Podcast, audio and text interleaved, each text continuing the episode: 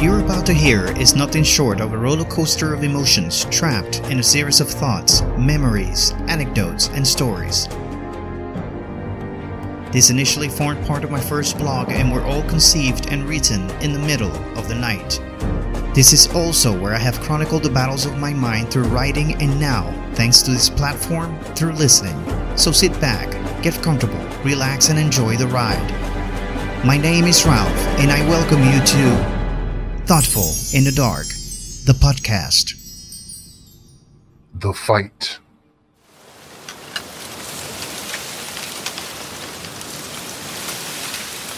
The swing of the tree branches standing against the wind sometimes calls enough attention to the minimum of my senses. Their unavailing attempt to discreetly defy this force of nature is a thing to admire.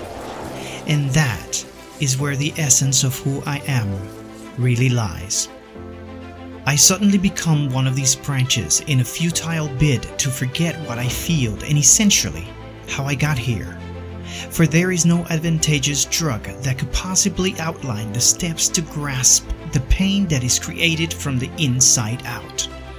A life that is lived in constant pain is a defiantly stubborn one. And this is because there is an inevitable strive to succeed in forgetting the reality of existence versus the optimistic's view of the possibilities. This cosmic mental battle turns into the acknowledgement of it all and this becomes all too real when around me there is a conglomerate of beautiful and divine souls that feel the same way. Things were, but now they are not. Time moved, but now it stands still.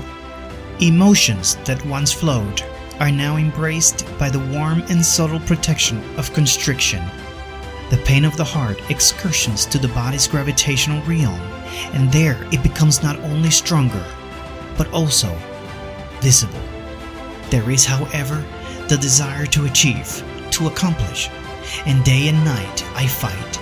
We fight. And only those who have been in such of a dark place can possibly appreciate the alluring sight of the light. Those who have shed tears of pain do not take the tears of joy for granted for they are the only reminders that beneath the borders of this mental struggle lies the fields of a grandeur spectacle. The one without tears, the one without pain.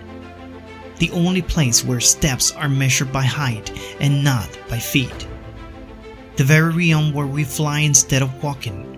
This is the only place where we do not only exist, but the place where we feel like we are also living.